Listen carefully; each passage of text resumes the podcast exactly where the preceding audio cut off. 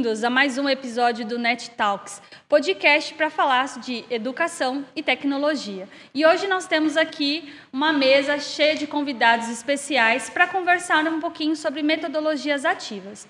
Do meu lado esquerdo aqui eu tenho a Beth, professora da educação infantil, a Cíntia, professora de inglês do ensino fundamental 2, do lado direito eu tenho a orientadora Vanini, do terceiro ao quinto ano, e o professor Vitor, de inglês também do ensino fundamental 2. E para começar a nossa conversa, vamos tentar aqui, né, explicar um pouquinho o que é metodologia ativa e para quem são essas metodologias e para que, que a gente utiliza elas. Quem quiser começar aí, fique à vontade. Quem quer se arriscar explicando um pouquinho sobre o que seria uma metodologia ativa? É, bom, né, é um prazer estar aqui. Assim, falar de metodologia ativa é sempre bastante interessante. Né? Eu acho que é sempre bastante provocador.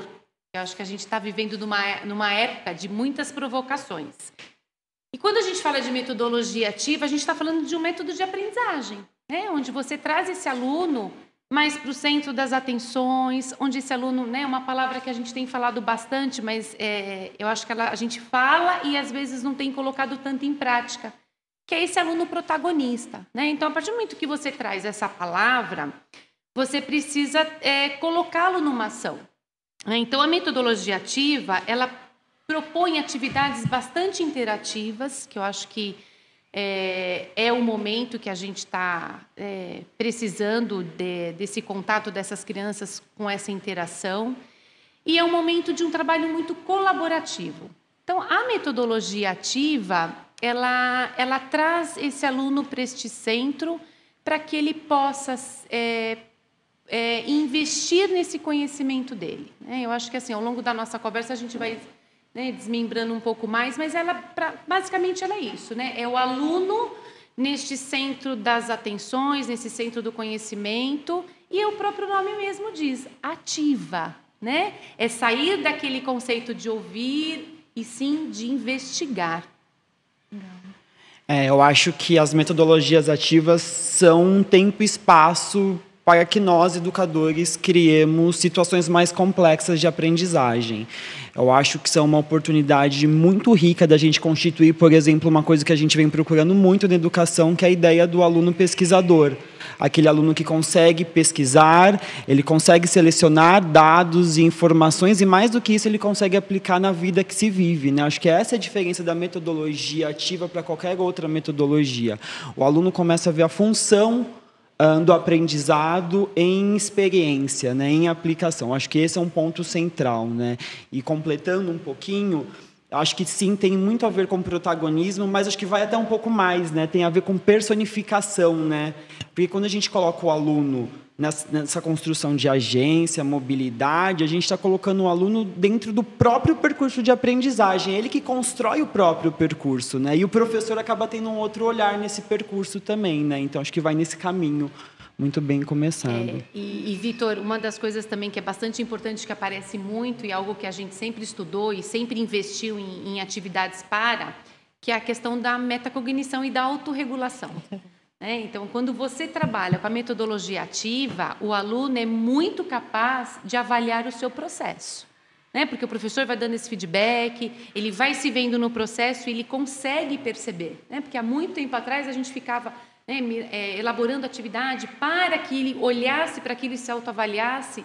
Mas na metodologia ativa, como o Vitor disse, além da person, personalização, personalização a gente consegue essa metacognição e essa autorregulação que é tão importante para este caminho. De forma prática, né? Muito, Porque, às muito. Vezes, você quer desenvolver isso só numa, num método tradicional, você não vai conseguir possibilitar que esse aluno chegue a esses avanços, é, né? Até porque da, assim, da é... metodologia ativa você já propõe diversas situações, né? Isso, e você vai mudando as rotas de trabalho junto com o aluno. Vai percebendo as dificuldades, Isso. né? A personalização Isso. ali, né? Do é, que para é. ele chegar no, no, no é. na aprendizagem que ele tanto precisa. Legal. E aí o professor entra como mediador desse processo de conhecimento, né? Propondo diferentes formas de interação, né? Que o Vanini e o Vitor falaram. Né? Ele entra como é, ativo também, não só a criança, mas o professor também. Ai,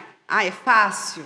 Ah, é muito fácil, né? Deixar só o aluno como, como protagonista. Mas o professor precisa planejar todas as situações contextualizadas de forma intencional, né, para propiciar essas interações entre as crianças.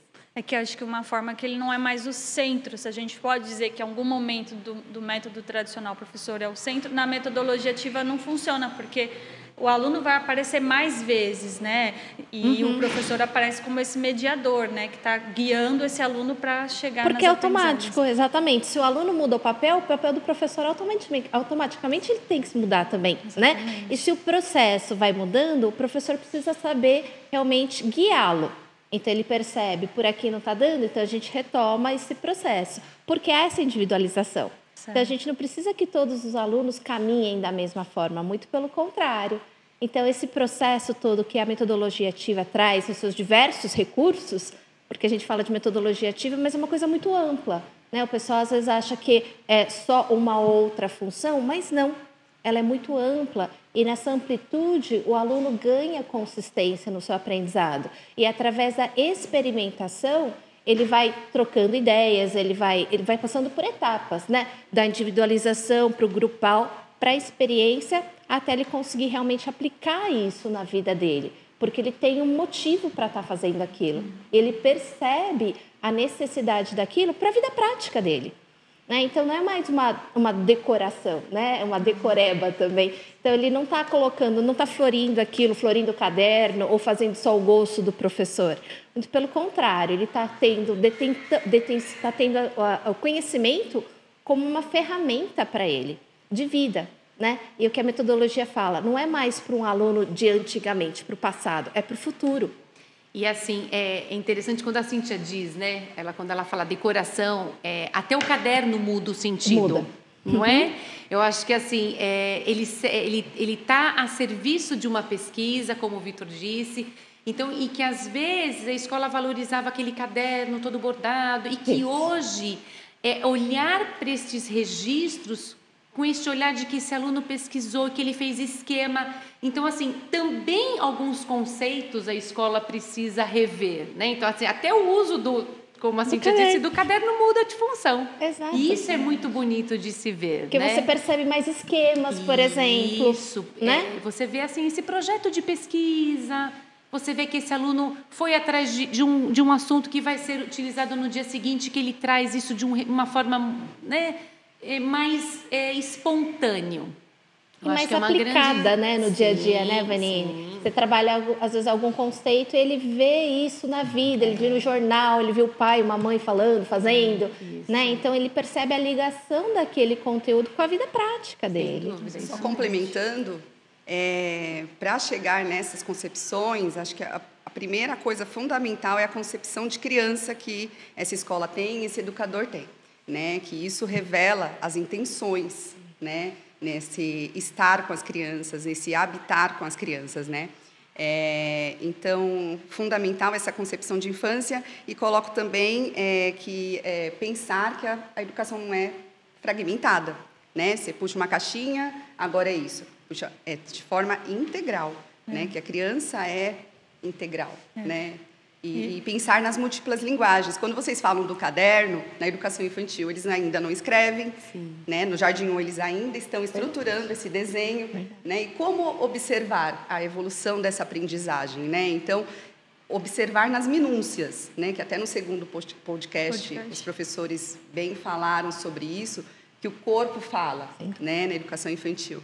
Então, observar aqueles alunos que falam, mas e aqueles que não falam né? não só a escuta de ouvir as falas, as conversas, mas a escuta e o olhar atento para as atitudes, as né? representações deles. Falam. Exato.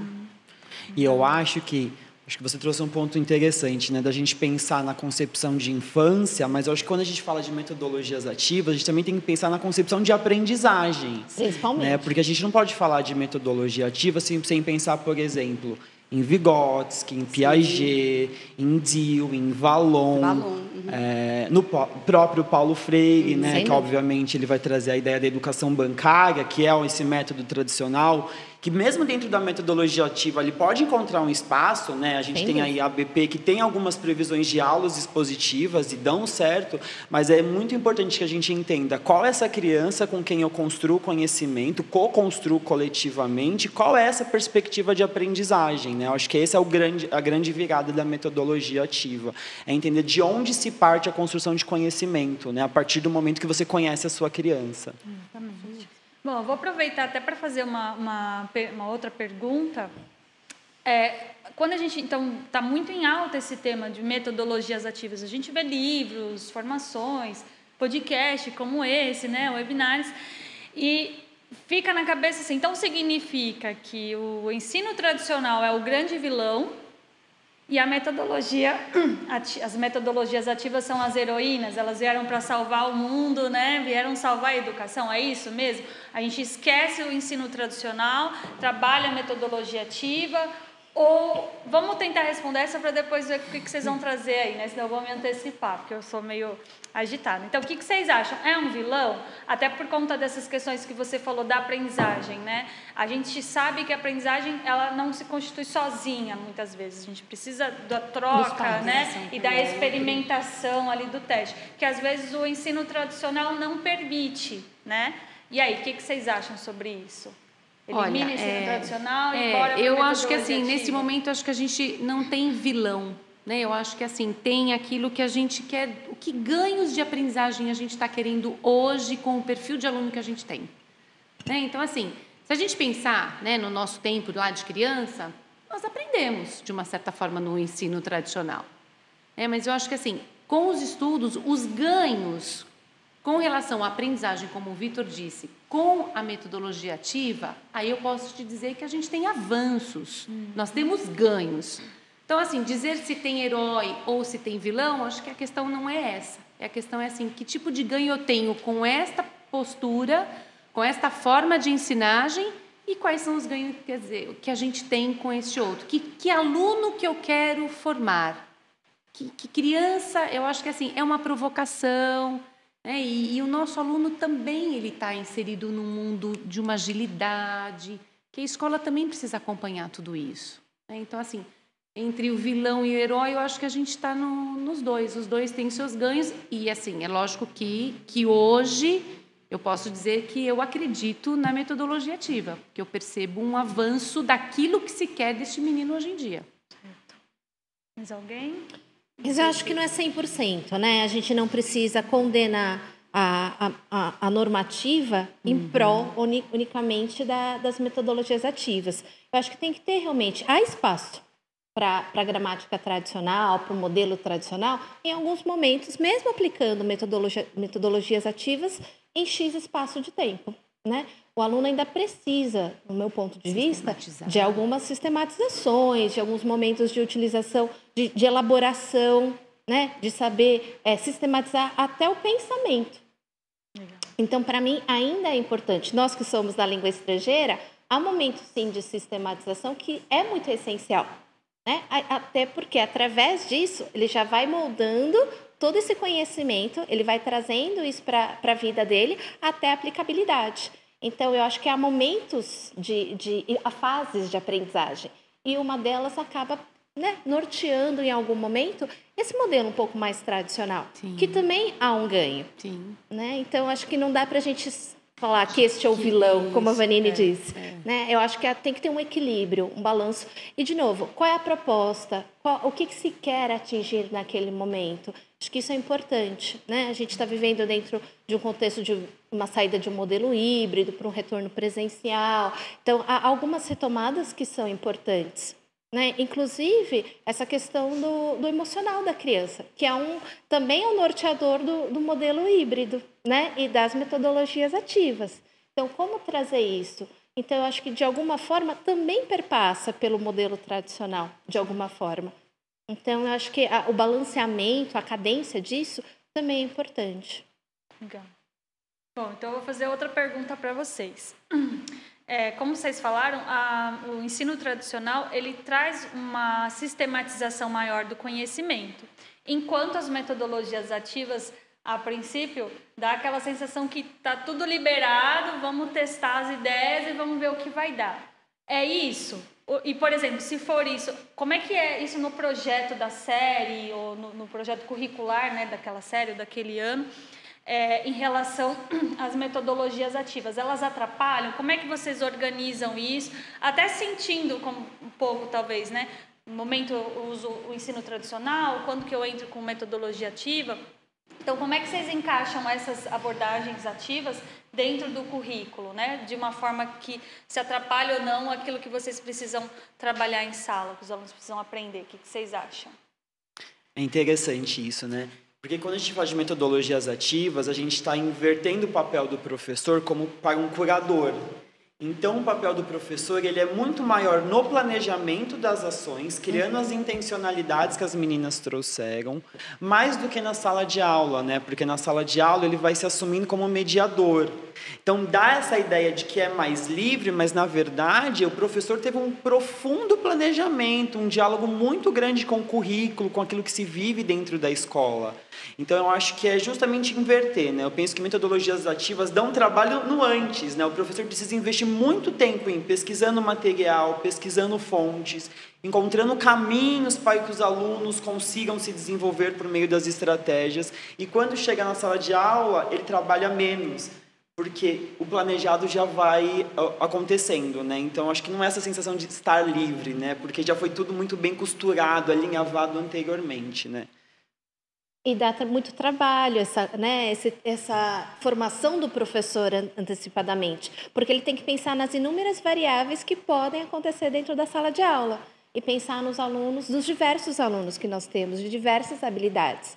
Então, realmente, esse processo anterior a essa, essa aplicação, né, a, a esse processo em sala de aula, ele nos traz muito, é, muita pesquisa porque realmente a gente tem que pensar quem, quem são os nossos alunos. Conhecer nossos alunos facilita muito esse processo. Então, agora que nós já os conhecemos, fica mais fácil verificar qual é o aluno que precisa daquela, daquele, daquela atenção, daquele atendimento, daquele olhar, e isso tudo está na nossa antecipação.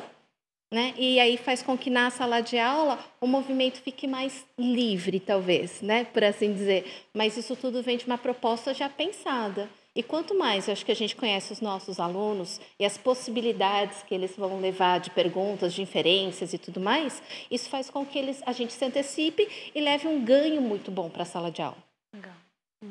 Quando você você fala da formação, né, Vitor, que precisa investir muito mais no planejamento, eu concordo plenamente. Antes e durante o projeto. Quando penso em protagonismo, não tem como não falar dos projetos da educação infantil, que são personalizadas de acordo com o interesse do grupo, que nasce geralmente lá no início do ano ou no primeiro semestre. E os temas podem até ser parecidos, mas nunca igual, porque depende do grupo, que tem características diferentes daquela outra turma. Pode ser até a mesma professora em mesmas séries, manhã e tarde, mas não tem como ser igual porque é personalizado. A gente começa fazendo mapa mental junto com as crianças, né, das perguntas né, que eles querem aprender, uhum. da observação atenta que eu já comentei, né, é, muitas vezes nascem das brincadeiras, né, porque na educação infantil o brincar é potente, revela muitas até, né, linguagens. Né, De uma pergunta De até, uma pergunta, né? né? Então, de formas diferentes que, que nascem projetos maravilhosos. E aí entra o professor para fazer boas perguntas, para pesquisar e não deixar a aprendizagem ali no raso, para aprofundar e enriquecer. Né? E aí vem a formação do professor, que é tão importante, tanto cultural quanto científica, né? para instigar aquele grupo, para não deixar né, no superficial e enriquecer. Né? Nós temos projetos fantásticos. Até quando eu olho aqui essa sala Maker, eu lembro de um projeto que é em 2019, onde começaram a brincar nas construções, de empilhar, encaixar, é, derrubar, e culminou as famílias vindo à escola montar construções com serrote, com furadeira, né, fazendo castelos maravilhosos que era o interesse inicial do grupo. A gente começou fazendo com papelão, não deu certo, desmontava, com tecido também não, até que eles pesquisaram arquitetura, né? chamamos arquitetos para fazer entrevista com as crianças e eles foram né, junto com a escola, diversos lugares, tanto na tec tecnologia como na biblioteca, em vários lugares do colégio para enriquecer esse projeto e foi bem bacana nesse sentido. Mas por isso que entra a formação do professor, né? De não deixar ali no raso, porque se eu achasse bacana, poderia ter ficado ali na caixa de papelão que rasgou, que molhou, que, né? Que depois não deu para brincar mais, né? Então entra aí a intencionalidade do professor, que diferente, né? Da, do que a Cintia falou, não tem na educação infantil, como eu disse, a escrita formativa. Cada né? série tem a sua peculiaridade, tem né? Exatamente. É. E aí entra as metas da série, as características da faixa etária. As habilidades que precisam ser desenvolvidas, competências. E se, né? e, e não necessariamente pode abordar todas as habilidades da Muito BNCC. pelo contrário. Né? E, e o que fazer? Uhum. Né, se tiverem lacunas. Aí entram as duplas ou grupos colaborativos, né, para a gente trabalhar determinadas habilidades que ficaram ainda é, faltando, né, e, e dar conta de todas é, da série, né. É, é, é, bem interessante que assim, né? Acho que a gente resume na resolução de problemas. Exatamente. né? Eu acho que a questão, o grande, nossa questão é essa mesmo, né? É o aluno à frente de um determinado problema e que aí ele vai construir as suas rotas para né, chegar naquele, naquilo que ele tem como meta, aquilo como a, né, o grupo tem como meta e aí entra aquilo que o Vitor falou, que é esse professor olhar para tudo isso, pensar a respeito, que rota que ele vai seguir, que provocação ele vai fazer, para que esse aluno, como a Beth disse, ele vai instigando e vai procurando. E é engraçado quando a Beth fala, eu que trabalho com os né, mais velhos no sentido do Fundamental 1, e que assim, é, eles, eles começam a não querer, eles vão em busca de outras alternativas. Uhum. No lugar que a professora, às vezes, né, que a educação infantil, a gente fica, mas então, será que é melhor a gente tirar o papelão? Uhum. Os meninos mais velhos já trazem isso uhum. muito forte. Não, então, se, essa, se esse, é, é, por exemplo, o quinto ano tinha que fazer um robô.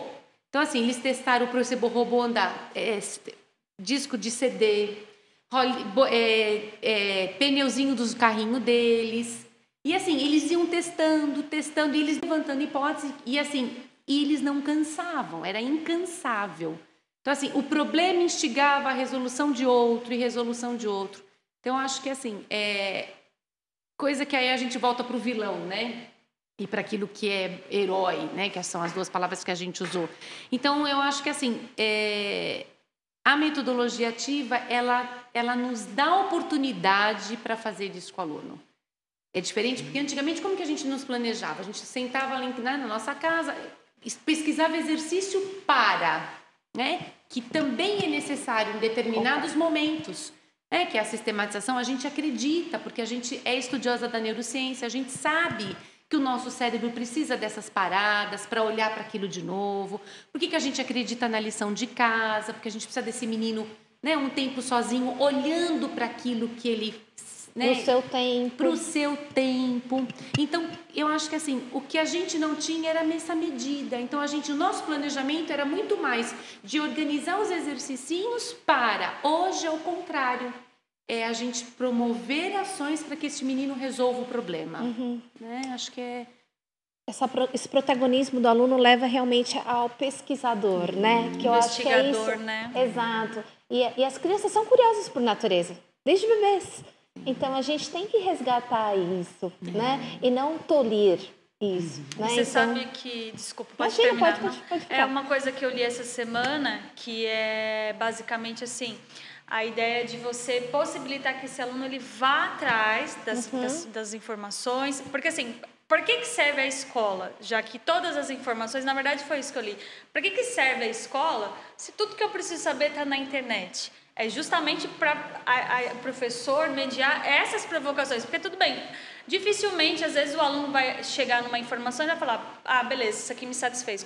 Ou não, não deu, mas eu não consigo partir daqui. Uhum. Então, eu vou precisar consultar alguém mais experiente, né, Exato. né, de repente, para me ajudar a seguir. Então, eu acho que isso também é uma reflexão. Porque se a gente fosse nessa linha, tá tudo aqui na, na internet, no computador, para que, que eu preciso vir para a escola se eu aprendo hoje no YouTube, Exato. em outras Sim. plataformas? A, né? a informação está na internet internet, Exatamente. Agatha. Agora, como né? eu uso isso, a escola precisa propor Isso, coisas acho- práticas, situações práticas, né, para ele pesquisar, para ele de conversar, Pra ele vivenciar, pra né? ele vivenciar, levantar hipóteses, né, e até ali descobrir maneiras diferentes de resolver aquele problema, que é uma coisa que eu acho super bacana na metodologia ativa.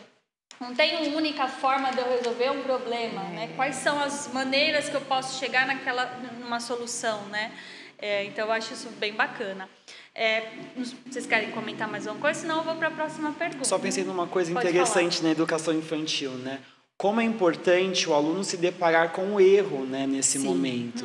Sim. E é ressignificar o erro nessa construção da aprendizagem, né? Porque eu acho que é mais do que é mais importante o aluno saber aquilo que ele não sabe e pensando na retroalimentação, na autorregulação. Então, o aluno para mim que sabe aquilo que ele não sabe, do que do que o aluno que sabe o que sabe é um aluno mais potente, né? Verdade. Porque ele tem conhecido, conhecimento da própria aprendizagem, né? E ele tem mais potência para seguir em frente, né? Então, como é importante o aluno na educação infantil se deparar com o erro e ir pensando em outras hipóteses, né? Porque esse é o primeiro caminho para o pensamento científico, né? Não vai ser na primeira pesquisa que eu vou encontrar o, o- a resposta, né? Sim. E eu preciso também lidar com essas com esses sentimentos da frustração e como que eu vou lidando com isso na construção do meu aprendizado. E o erro né? como parte, né? Positiva. Isso como processo Sim, mesmo, como né? processo. Tanto Sem do aluno quanto do professor, Exato. né, gente? Nós Sim, também, eu exato. acho que isso traz um Tentativa pouco, e né? A gente, assim, a gente não pode ter medo de errar, a gente não pode ter medo de traçar novas rotas, que a gente fica muito com De medo, ousar, né? Nossa, meu Deus, eu acho que aí entra aquela coisa, né? É, aí eu volto a falar do tradicional. O tradicional não, não nos possibilitava errar, porque aí a avaliação Sim. estava tudo aquilo que eu precisava, que ele caía na prova. Hoje eu mesmo. acho que é muito ao contrário, né? Quer dizer, hoje a gente se dá o direito de dizer, pera um pouquinho, quando você está com um projeto de pesquisa, se você viu que a classe já não está, você não está se interessando mais, você cria uma nova rota. Exato. Né? Então, acho que também a gente também está se dando o direito de olhar e dizer, aqui eu preciso mudar. É uma experimentação de aprendizagem não só do aluno, mas do professor, que também está como aluno. A sociedade escolar, na verdade, Exatamente, né? né? O E pai todos, também, pai, mãe, tá todos, ali, todos né? nós, O pai né? também que, ah, eu não sei resolver essa conta. Exato. né? E o pai também- fica frustrado Fica. também, né? Muitas vezes ele ensina do jeito que ele aprendeu e o filho, mas eu não estou entendendo, porque realmente agora é de uma outra forma que o pensamento se constitui e se constrói.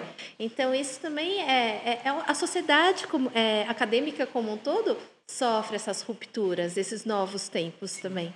Então isso é realmente inovador. E só falando como mãe agora, como nós da educação infantil ficamos felizes, né? Claro que não tem isso de certo e errado, mas do, do tanto que a gente defende as múltiplas linguagens, como eu disse no começo, daquela leitura que é fácil observar as aprendizagens daquele aluno falante, Sim. que se expressa, né? E a pandemia mostrou muito isso, que lá no online aquele mais reservado começou a se expressar mais, aí chegou aqui no presencial, voltou novamente, pensando, né, no meu grupo que era o Jardim 1 ano passado, fica, ficou ficou um mês e meio aqui na escola e chegou aqui no Jardim 2, né, sem é, é, é, essa questão das relações tão importantes.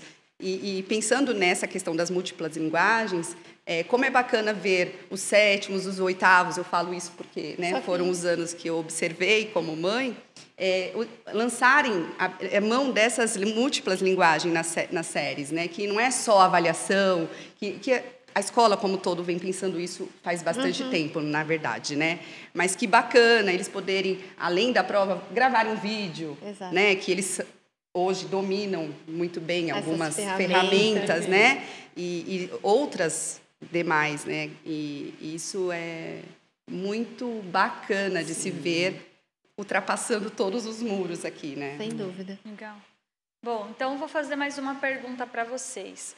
É, Pensando então em metodologia ativa, como que a gente traz isso para a prática? Porque eu acho que o professor agora que deve estar ouvindo esse podcast fala, tá bom, então vocês estão falando é lindo, maravilhoso, mas eu quero ver em ação. Como diz ativamente isso, né? Que eu acho que é o maior desafio da gente sair de um modelo onde a gente acabava falando, né, os alunos ouvindo, produzindo no caderno, e como é que eu organizo meu, meu, meu planejamento para que essa ação, essa parte ativa apareça nas minhas aulas, no meu projeto. Que dica que vocês dariam para começar, já que vocês são professores ativos, né? Como que a gente pode começar com isso? É, e, e se dá trabalho, né? Então, porque eu acho que são duas coisas. Deve dar trabalho e como que você se organiza para isso? Que dica você daria, né? Por onde começar? Quem quiser aí. Eu vou então. eu acho que tem duas palavras que a gente tem falado muito aqui. Uma, né, principalmente, que é a intencionalidade. Certo. E a outra é currículo. Acho que o professor precisa entender muito bem qual é o seu currículo, qual é o seu planejamento dentro do seu currículo, entender em que momento ele vai lançar mão das metodologias ativas, porque elas precisam ter uma intencionalidade nesse percurso. Né? A gente não utiliza metodologias ativas por utilizar metodologias ativas, elas têm uma intencionalidade muito marcada. Então, acho que a primeira coisa é olhar o seu planejamento e identificar quais, porque também tem isso, né? Quais, Quais, metodologias ativas farão sentido naquele percurso? Então, nesse momento, será que eu vou utilizar BP? Será que eu vou utilizar Flipped Classroom? Será... Porque também eu tenho que entender isso, né? O que, que vai fazer sentido naquele percurso? Então, acho que começar pelo planejamento, ter esse olhar mais criterioso. Certo, legal. É, acho que isso que o Vitor disse é importantíssimo, né? Porque assim, a gente tem um leque de opções das metodologias ativas. Então, é olhar para isso e olhar o que escolha que eu vou fazer. Né? Então, e por assim, quê? E por quê? Isso é importantíssimo, que é aí que é o, é o ato do planejar. Então, quer dizer, uma sala de aula invertida cabe para isso que eu quero? Uhum. Ela é pertinente? Porque se ela não é pertinente, não me adianta nada eu fazer. Né? Por exemplo, hoje a gente muda um pouco o foco da lição de casa. Né? Eu acho que a lição de casa ela tem outras frentes agora. Antigamente a gente só dava uma lição de casa de sistematização. Hoje não. Uhum. Então hoje você consegue pedir para que o aluno pesquise alguma coisa antes, para que traga na sala. Então, assim, é pertinente. Então, até a lição de casa ela precisa ser pensada uhum. dentro do, desse olhar da metodologias ativas. Né? E é como o Vitor falou, a gente precisa escolher mesmo aquela, aquele leque de opções que melhor vai se encaixar para aquilo que eu quero. Exato. Né? E às vezes, dentro de uma mesma proposta, você lança mão de recursos diferenciados de acordo com a turma que você tem. Né? Você não precisa usar a, me, a, a mesma, o mesmo instrumento para todas as turmas, porque cada turma, como a Beth uhum. disse, tem realmente o seu perfil. Né? Então, nem sempre o que é adequado para um, um, grupo de alunos seria o mais adequado para outros. E que então, bom, né, Cíntia? Exatamente. Ufa, que exatamente. bom que nós estamos chegando nesse nível de compreensão e nesse nível de responsabilidade.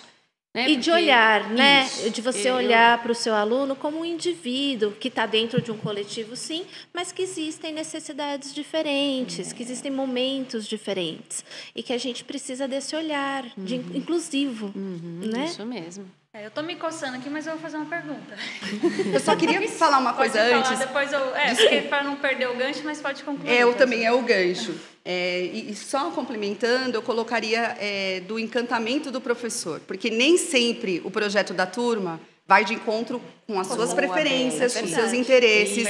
E aí, as, por vezes, é, pesquisar algo que não é muito da sua preferência não é fácil. Ou da sua expertise. Né? Exatamente. E pra, é por isso que eu coloquei aqui, encantar, para encantar, primeiramente o professor precisa encantar-se. É, é verdade. Né? Então, isso precisa uma demanda de pesquisa muito profunda, que é o que eu falei de sair ali do raso, principalmente do professor, né? para ter essa intencionalidade bem profunda na aprendizagem. Boa, Beth. E, e se o aluno, que era a pergunta que eu queria fazer, traz sem saber a necessidade de uma metodologia ativa? Porque a gente está falando aqui do professor se planejar. Então, fiz meu planejamento. E se no meio desse caminho aí, esse movimento da sala, do grupo, começa a parecer que, poxa, é interessante trabalhar com uma metodologia ativa. E aí, o que, que a gente faz? Flexibiliza o planejamento ou não? É o que eu planejei e pronto, acabou. Que, não, que vocês acham? Agatha, acho que assim, de tudo aquilo que a gente discutiu até agora, a gente flexibiliza, né? Eu acho não que tem aí, como. É, acho que é aquilo que a gente acredita, não tem nem como. Porque senão seria conteudista, É, uma escola é, conteudista, e, e realmente nós não somos. Entra naquilo, né? Que, que escola é essa? É. Qual a concepção de aluno e de linguagem e de currículo que nós temos? Senão realmente cai tudo por terra. Legal, bacana. E aí eu queria fazer então outra pergunta para vocês é: o que ninguém fala sobre metodologia ativa? Por que, que a gente tem tanto uma, um lado positivo, pode ser algo positivo que tem na metodologia ativa e a gente não escuta falar, quanto algo negativo? O que, que vocês pontuariam em relação a isso? Vocês teriam algo que você fala, olha, isso aqui eu não escuto falar sobre metodologia ativa e gostaria de apontar? Olha, ui, desculpa. Imagina, pode falar. Obrigado. Acho que tem duas coisas. Primeiro, metodologia ativa não é uma fórmula que vai salvar a educação. A gente em educação a gente tem esses movimentos, né? Assim, ah, e agora a gente é sócio interacionista, agora a gente é sócio construtivista, de repente a gente agora trabalha com. E a gente sempre tem que olhar com muita criticidade, né, para tudo que aparece.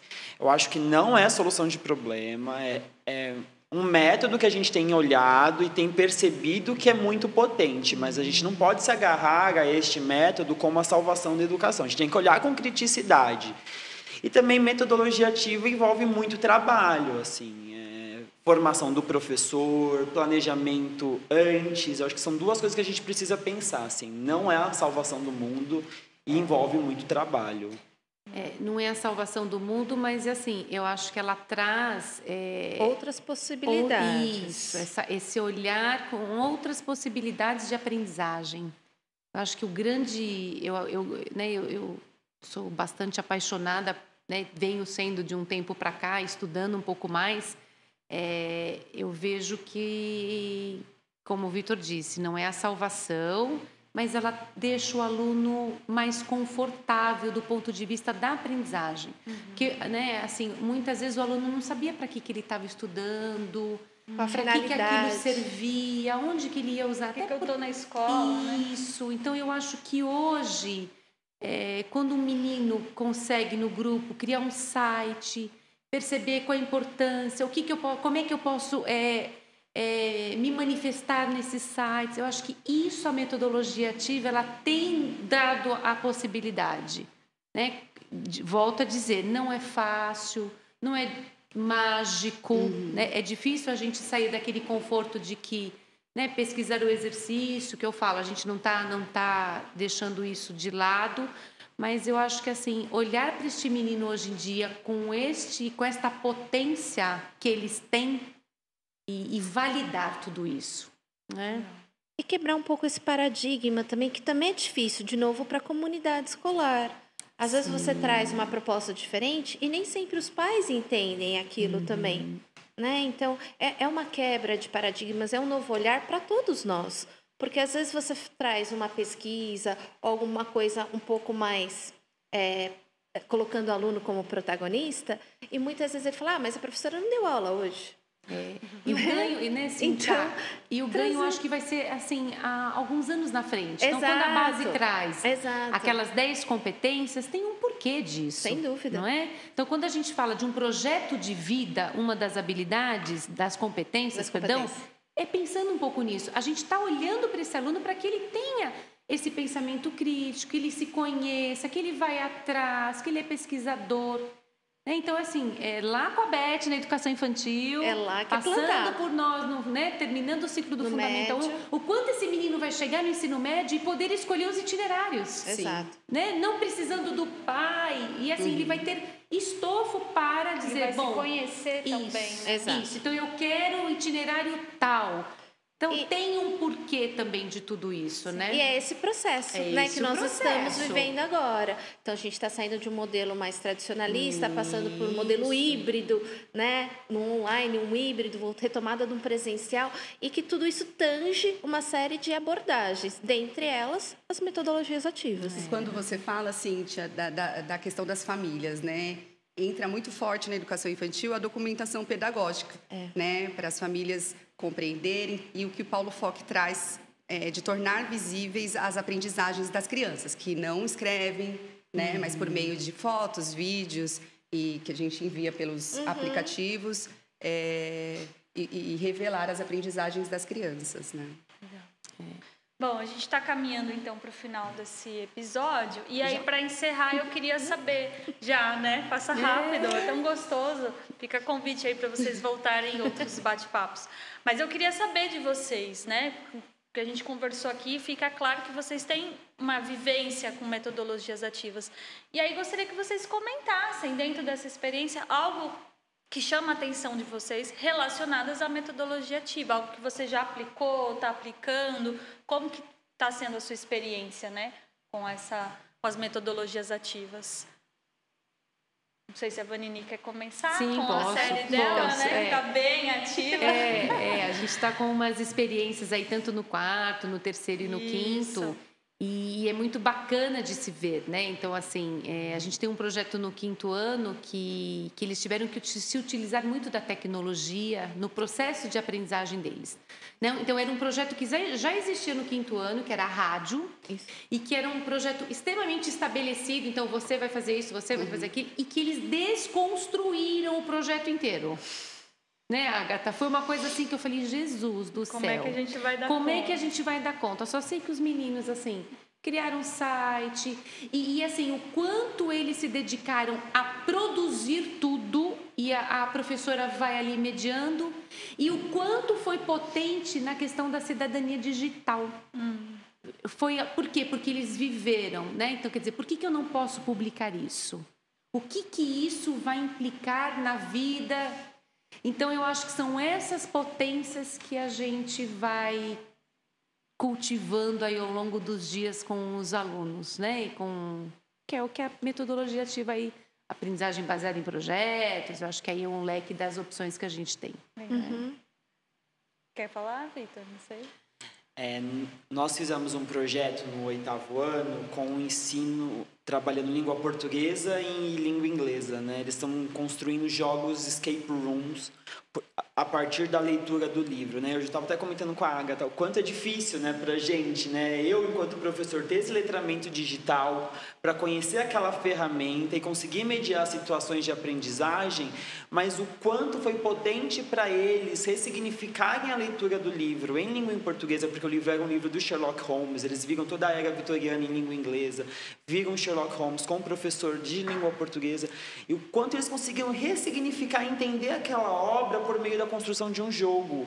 E aquela, aquela fluição literária teve sentido, eu acho, para eles, né? Porque a gamificação não ficou pela gamificação, né? Teve uma aplicação na vida que se vive. Eu achei que foi muito interessante construir e esse projeto. E a possibilidade de propor isso para o outro, é, viver é, também, isso, eu acho sim. que é uma das coisas legais, né? É. Você aprende também ensinando, E né? o quanto é, é um, um, grupo do, da turma também do Fundamental 1 está trabalhando com a gamificação, mas na área da matemática. O quanto está fazendo sentido para eles, na produção disso, o conhecimento adquirido nas aulas. Né? Então, é, é bem isso, é ressignificar aquele conhecimento, é olhar para aquele conhecimento de uma outra forma. Isso é bastante interessante mesmo. Uma coisa que eu queria complementar é nem tudo a gente consegue, sabe, né? E aí entra a pesquisa que eu já tinha falado. E, e aí acho que é importantíssimo compartilhar saberes, né, com a sua equipe, com aquele colega que já viveu algo, né, parecido, né, e, e entra essa parceria para aquele objetivo de criar memórias afetivas para a criança, né, que dessa forma vai ter uma aprendizagem significativa.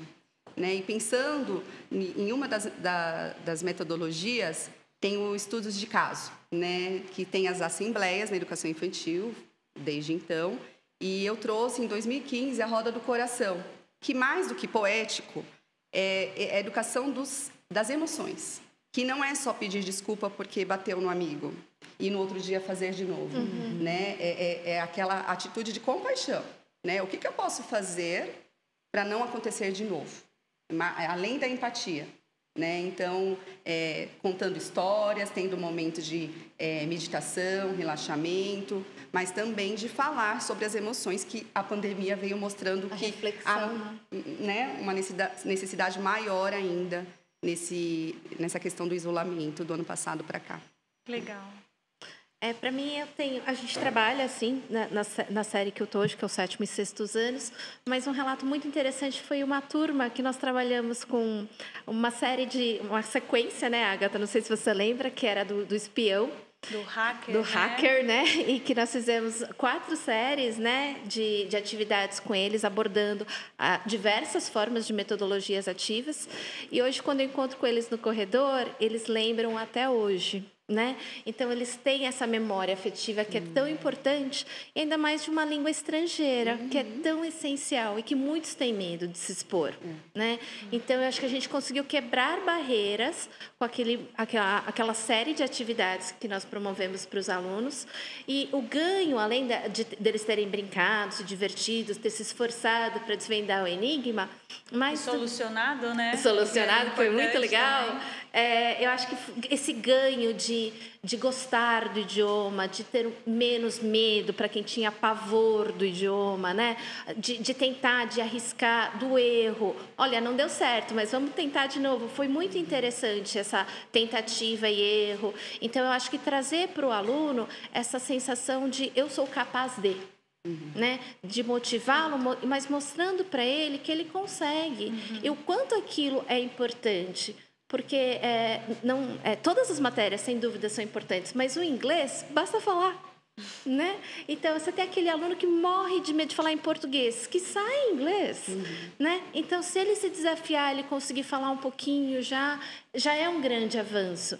E é muito interessante, porque eu encontro com eles no corredor e eles falam: Ah, teacher, do you remember the spy? né? Então, era muito legal. Então, é uma coisa que ficou para eles. Passaram-se aí cinco anos mas Eles ainda estão no oitavo já, né? Mas ainda continua isso na memória deles, né? uhum. né? Então é, foi uma, aprendiza uma aprendizagem muito bacana. Então a gente percebe que realmente as metodologias ativas podem ser um ganho.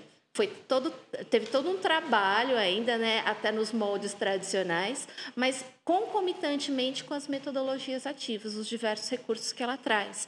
Então, acho que realmente a gente tem um ganho não só linguístico, mas afetivo também, né, em relação ao idioma, aos seus pares, porque uma coisa que era muito legal, eles se ajudavam. Isso. Né? Era uma competição para ver se eles achavam o enigma, mas no final estava todo mundo se ajudando. Então, essa questão também acho que é muito essencial. A escola precisa trazer isso. Uhum. Né? Nós não somos competidores, nós somos amigos, nós fazemos Sim. parte de uma sociedade. Então, isso acho que é um, um, um ganho muito importante que tudo isso traz. Muito bom, muito legal. Muito obrigada muito pela presença de vocês. Nós que agradecemos. Por esse papo maravilhoso. E a gente vai ficando por aqui. E até a próxima semana. Um grande abraço. tchau. tchau. tchau, tchau.